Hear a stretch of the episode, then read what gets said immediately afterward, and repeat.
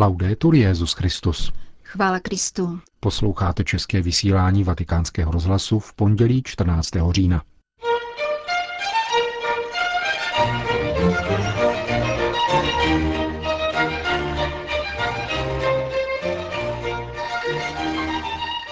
Zbožnost, která je lhostejná vůči spáse hříšníků, je pokrytecká, řekl papež v dnešním kázání. Svatý otec dnes přijal členy Papežské rady pro novou evangelizaci. To a mnohé další uslyšíte v našem dnešním pořadu, kterým vás provázejí Jena Gruberová a Milan Gláze.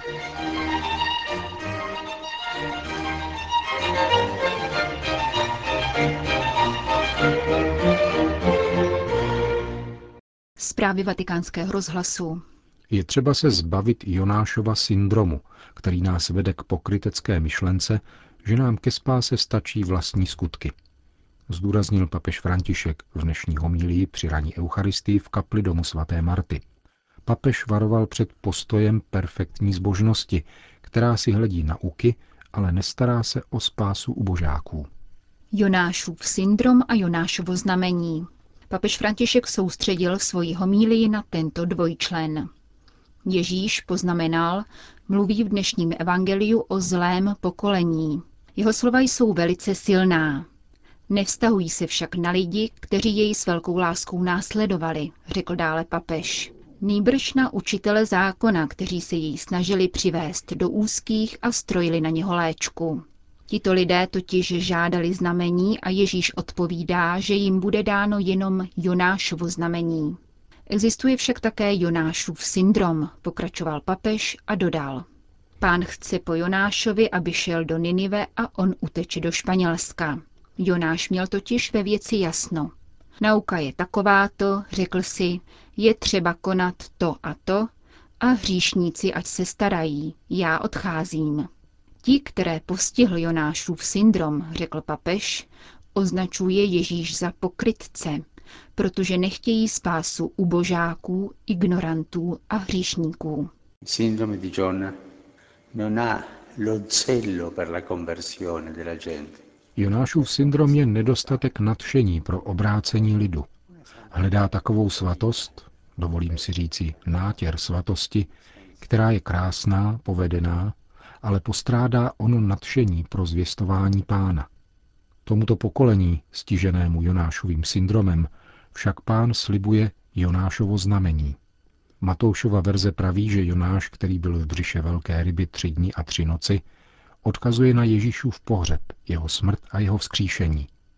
To je ono Jonášovo znamení, které slibuje Ježíš proti pokrytectví, proti tomuto postoji perfektní zbožnosti skupiny farizeů.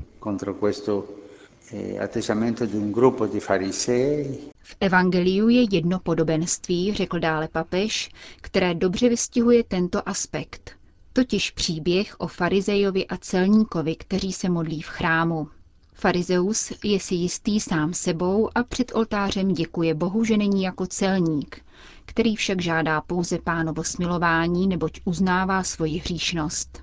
Znamení, kterým Ježíš slibuje odpuštění skrze svoji smrt a své vzkříšení, dodal papež, je jeho milosrdenství. Milosrdenství chci, a ne oběti.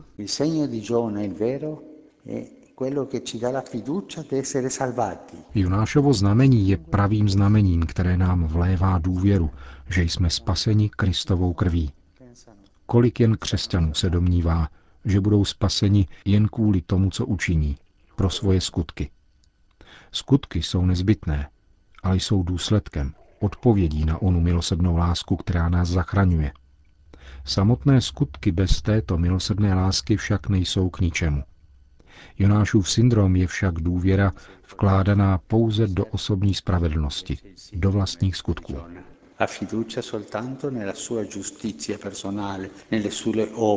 Ježíš tedy mluví o zlém pokolení a pohanskou královnu ze Sáby téměř jmenuje soudkyní. Povstane na soudu proti mužům tohoto pokolení a odsoudí je. A to proto, dodal papež, že byla nespokojenou ženou, která hledala boží moudrost. Ecco, il sindrome di Giona che ci porta alla ipocrisia. Jonášův syndrom vede k pokrytectví, k oné soběstačnosti čistých, dokonalých křesťanů. Protože konáme tyto skutky, plníme přikázání a to je vše. Je to vážná nemoc. A Jonášovým znamením je boží milosedenství v Ježíši Kristu, který byl zabit a vzkříšen pro nás, pro naši spásu. V prvním čtení se objevují dvě slova, která se k tomu pojí. Pavel o sobě říká, že je apoštolem nikoli studiem, nýbrž povoláním. A křesťanům říká, Ježíš Kristus vás povolal. Jonášovo znamení nás volá, abychom my všichni, hříšníci, následovali pána s pokorou a mírností. Povolání je také vyvolení. Využijme dnešní liturgie, uzavřel papež a ptejme se, rozhodněme se, čemu dám přednost já, Jonášovu syndromu nebo Jonášovu znamení. Svědčit, vycházet vstříc, zaměřit se na podstatné, tedy na Ježíše Krista. Této trojici postojů spočívá evangelizace. Zahájil svatý otec svou promluvu k účastníkům plenárního zasedání Papežské rady pro novou evangelizaci. Důvěryhodné svědectví života a slova vyvolává otázky jako v prvních dobách církve, poznamenal svatý otec. Tante persone si sono allontanate dalla Chiesa. Od církve se vzdálilo mnoho lidí. Bylo by chybou svalovat vinu jeden na druhého, či vlastně vůbec mluvit o vině.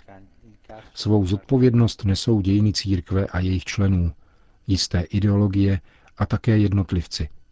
Jako děti církve musíme pokračovat ve směřování druhého vatikánského koncilu, zbavit se zbytečných a škodlivých věcí, falešných světských jistot, které církev zatěžují a poškozují její tvář. Potřebujeme křesťany, kteří by zrak dnešního člověka obrátili k božímu milosedenství, k něžnosti, kterou pán projevuje každému stvoření. Všichni víme, že krize, kterou lidstvo prochází, je vážná. Nová evangelizace po nás vyžaduje odvahu jít proti proudu a opětovně se obrátit od model k jedinému pravému Bohu, pokračoval papež František. Jazykem, a to zejména jazykem gest a postojů této evangelizace, je milosrdenství. Každý křesťan je nositelem Krista, jak říkali staří otcové. Každý z nás si musí klást otázku. Vnímají lidé, kteří se s námi setkávají, vřelost naší víry? Spatřují v naší tváři radost ze setkání s Kristem? Vede nel nostro volto la gioia di aver incontrato Cristo. Druhým aspektem je setkání. Boží syn vyšel ze svého božství, aby se s námi setkal. Církev stojí v prostřed tohoto pohybu, zdůraznil Petrův nástupce. Každý křesťan je povolán k tomu, aby šel druhým vstříc, aby vedl dialog s těmi, kteří nejsou stejného přesvědčení a víry, nebo víru nemají. Musíme se setkávat se všemi, protože jedno máme společné, byli jsme stvořeni k božímu obrazu. Můžeme jít vstříc všem lidem, beze strachu a bez ztráty vlastní příslušnosti.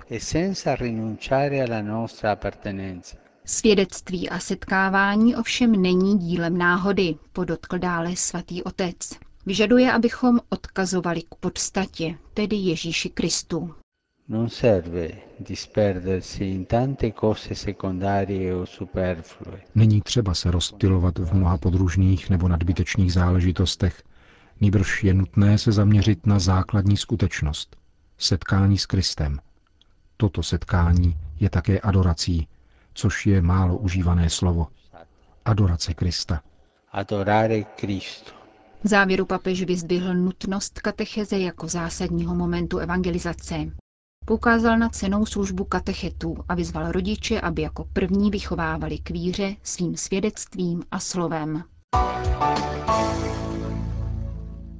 Papež František přijal minulý týden na audienci předsedu Evropského parlamentu Martina Šulce. Ten při té příležitosti pozval svatého otce k návštěvě Štrasburského parlamentu. Německý politik hovořil pro vatikánský rozhlas o nynějším pontifikátu a vysvětlil také, proč papeže pozval k návštěvě Evropského parlamentu. not the only one in Europe who is deeply impressed by the first Myslím, že v Evropě nejsem jediný, na koho papež hluboce zapůsobil. Je otevřený a přesvědčený o nezbytnosti přímého dialogu s věřícími i nevěřícími. Užívá jazyk, který oslovuje běžné lidi. A to je velká novota, která na mne velmi zapůsobila. Přesně před 25 lety, 11. října 1988, navštívil Evropský parlament Jan Pavel II. Byla to doba epochálních změn. Dnes žijeme v globalizovaném světě, ve kterém by Evropská unie měla podněcovat k větší spravedlnosti a spolupráci a měla by být nástrojem vytváření spravedlivějšího světa. A místem, kde se o tom diskutuje, je Evropský parlament. Svatý stolec a papež osobně mají obrovský vliv na světovou debatu o změnách, které jsou zapotřebí. Muž takového vlivu a takového významu by proto měl právě v tomto kontextu vstoupit do diskuze o roli Evropy ve světě. To bylo také důvodem, proč jsem se pokoušel jej přesvědčit, aby promluvil v Evropském parlamentu. Řekl Martin Schulz, předseda Evropského parlamentu po své návštěvě u papeže Františka. Německo. Do diskuze o zvyšujícím se počtu syrských uprchlíků zasáhl biskup diecéze Rottenburg Stuttgart Monsignor Gebhard Fürst v závěru čtyřdenní konference, kterou hostil benediktínský klášter v hornošvábském Weingartenu. Ve známé barokní bazilice svatého Martina německý biskup vyzval k solidaritě a dělení pláště po vzoru místního patrona. K přijetí uprchlíků a bezdomovců vyzývají slova Evangelia. Byl jsem na cestě a ujali jste se mě zdůraznil biskup Fürst a konkrétně nabídl k dispozici volné prostory neobývaného kláštera ve Weingartenu. Zprávu přináší deník Schwäbische Zeitung. Tiskový mluvčí diecéze biskupův krok komentoval jako zcela spontánní akci a nedokázal deníku odpovědět, kolik prostoru může církev žadatelům o azyl poskytnout. Údajně se však jedná o 12 volných místností. Diecézi Rottenburg-Stuttgart protíná 12 kilometrů dlouhá poutní cesta svatého Martina, která vznikla za přispění Rady Evropy. Diecézní biskup vyzval, aby věřící dále po této cestě putovali a vytvářeli síť z obyvatel různých zemí evropského kontinentu.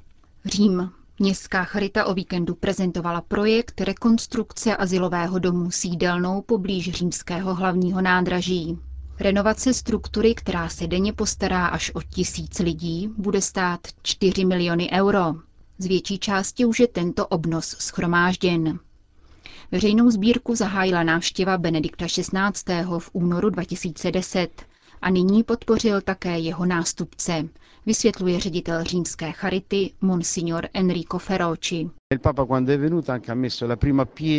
Emeritní papež při své návštěvě položil základní kámen nové ubytovny.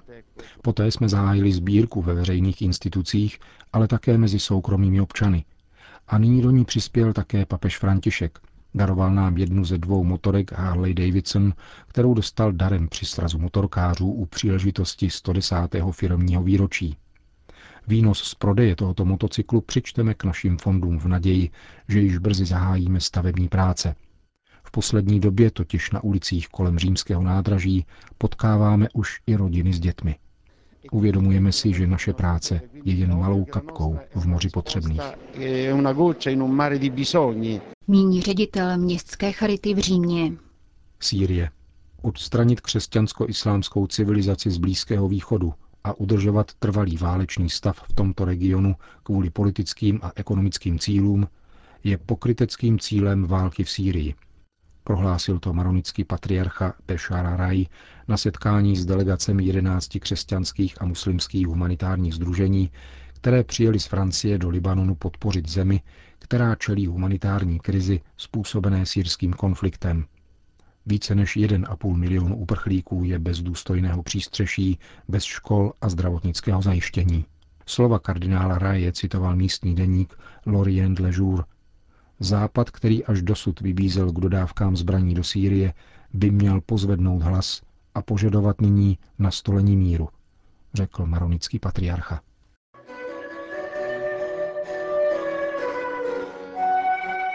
Končíme české vysílání vatikánského rozhlasu. Chvála Kristu. Laudetur Jezus Christus.